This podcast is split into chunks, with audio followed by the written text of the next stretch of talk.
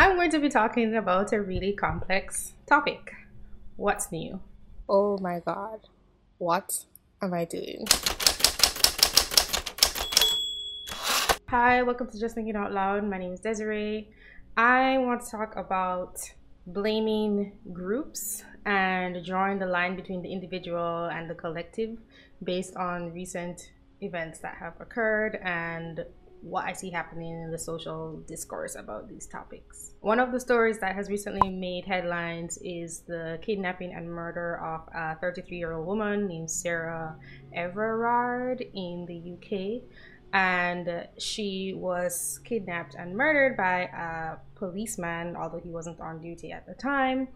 And what has sprung from that is a lot of hashtags about men and not all men, um, but a lot of stories about men and misogyny and appeals to men about their behavior. There's a lot of inconsistency with the way people apply their logic in terms of blaming groups on a whole. I think it's very, very easy to blame groups because there are patterns that you can see when you analyze society at a group level. I just want to give a shout out to one of my Twitter followers, I think, or it may have just, been someone who was on Twitter who sent me a link to a video called The Problem with Not All Men. And I listened to this person, her name's Rachel Oates, her arguments to kind of get an idea of where, where people are coming from. I'll just say that she was nuanced in her opinions, but there was definitely the idea that it's okay to blame men and specifically ask them to modify their behavior because you can't ever really tell when a particular man is going to be dangerous or not. So it's okay to be suspicious uh, from the get go, which I don't disagree with, but I'm just going to talk a bit more. So, the basic argument when it comes to this particular case of men and misogyny is that because men commit the majority of violent crimes, the overwhelming majority, and that most women have been hurt or harassed in some way, and that that perpetrator is usually a man in nearly all cases, that it is okay to be blaming men as a whole. Even though they're saying, well, not all men, they identify that it's not all men, but they still think it's okay to be blaming men as a whole for harassment that occurs against women. Since the majority of the harassment, almost all of it happens from men and violent crime in particular uh, against women, and not just against women, just violent crime in particular in general that is perpetrated by men onto other people. There's the idea that it's not all men, but it could be any man, and you never know if a man is going to be dangerous or not, only based on his behavior. I think it's interesting that she mentions that you can only judge based on behavior, but that's not actually what she's advocating for. She's advocating for all men being suspicious um, because they are a man, because of the likelihood of what they could possibly do. Now, whenever we encounter people, I think we run through some probability calculations in our minds about whether or not it's likely that something negative might occur. I think it's logical and efficient actually to be using proxies such as groups when it comes to deciding whether or not something's going to happen, but I also think that it's unethical and that it shouldn't be done at the same time. Are you trying to judge an individual or are you not? If not, then you are justifying profiling people based off of the group that they may be in.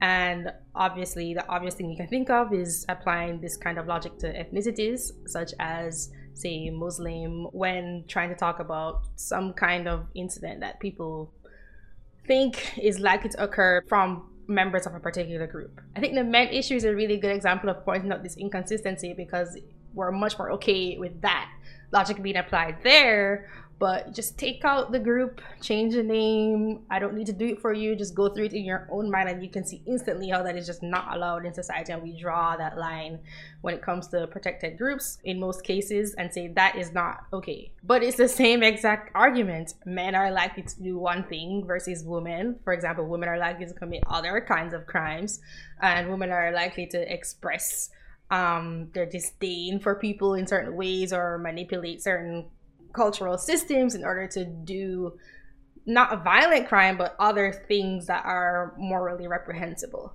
That still doesn't mean you want to blame all women. One striking example where I see this logic being applied is for people who don't want to experience racism but apply this logic to others. And I've seen this stand out the most to me when it comes to people being racist against black people. They want to highlight stats like the 52% of the crime committed by a very small percentage of population. And then they also mention cultural issues. And I think those patterns are true, but not everybody fits into those patterns and you are always losing the individual when you start to use group patterns to define people so you know it's like you're looking at a statistic and you're saying x amount of people commit this but that's not actually what happens. It's individual people within this group who actually commit the thing.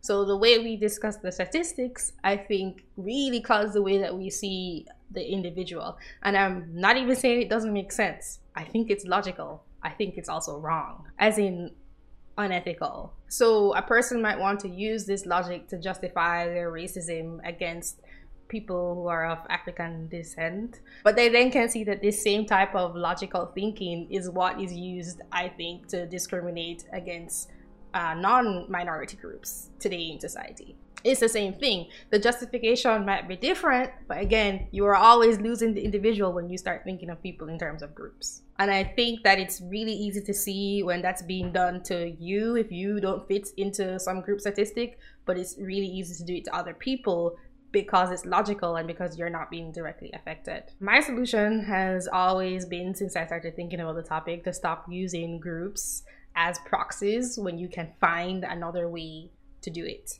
So a good example that I always use is because I'm from Jamaica, which is a majority a black country. For example, people just don't identify criminal behavior by skin color. Like they use something else because that, that's just what would happen. Like for this men thing, what is another marker for aggression other than the gender of a person. You won't know if you're not looking for it and if you're not making that explicit choice to look for something different. And just as a side note, I know not many people might want to understand why this former police officer, Wayne Couzens, decided to do what he did, but I do wonder if maybe he had been mistreated at some point by a woman and then mapped that pathologically onto all women because that's really, really easy to do. That is complete speculation. I have no idea, but I am curious about that. It does seem to me that this line between the individual and collective is one that we mustn't cross, but that it's very easy to cross and it's understandable. It's a way of being safe taken to the extreme that works. Like it really works. You will be more safe if you are suspicious of people based off of doing these calculations in your head but it's also wrong. And I just see people applying this kind of logic very inconsistently and not realizing that the same thing that they're doing to other people is what they don't want to be done to them. I also think this applies to the developing story about the women who were killed in the mass shootings and spas in Atlanta. Regarding the motives, it's a developing story, but a lot of people are making statements about groups the topic of anti-Asian discrimination is now growing. I've seen a couple justifications. One is the whole equity stuff and blaming successful groups in society. Another explanation I've seen is negative press about China. So people linking China to all Asians and then having negative ideas in their heads about this group of people in order to commit crimes against them. I'm sure that there are people who are starting to be wary of the groups that might be committing crimes against Asians because that's what people do. That's what I'm saying. Like, I get it it makes sense. I understand, you know, like we're built for survival. And so if something works, we're going to try and do it. But maybe that's the reason why we have these ideals like innocent until proven guilty and try to not profile because you understand where how easy it is to cross this boundary where you're no longer treating someone as an individual. So to conclude, I think that a man or a woman should be judged by their own actions, not the actions of someone else. But I understand how easy and efficient and logical it is to do that. The recognition of the individual is something that is important to society. I've heard that not all societies do this, and it has to do with the religion that society is founded upon, such as Christianity in um, much of the West and maybe we do recognize the individual because we realize how easy it is for the brain to jump to these conclusions about individuals based on group patterns and how frequently the brain does get that correct, but how much of a tragedy it is when the brain does not get that correct. So that's it. I think this is a line that we must try to not cross, and I agree that it is difficult to not cross it.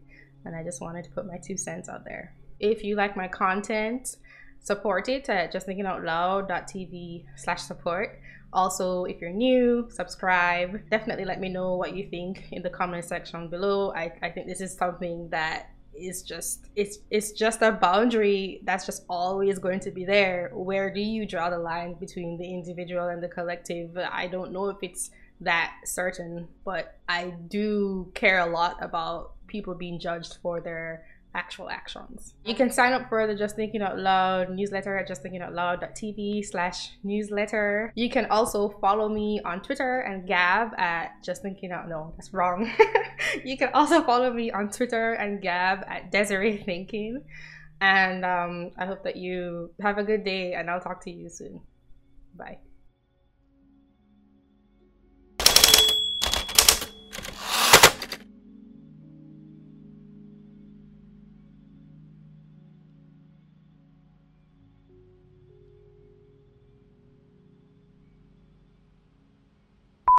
Testing, testing, testing, testing.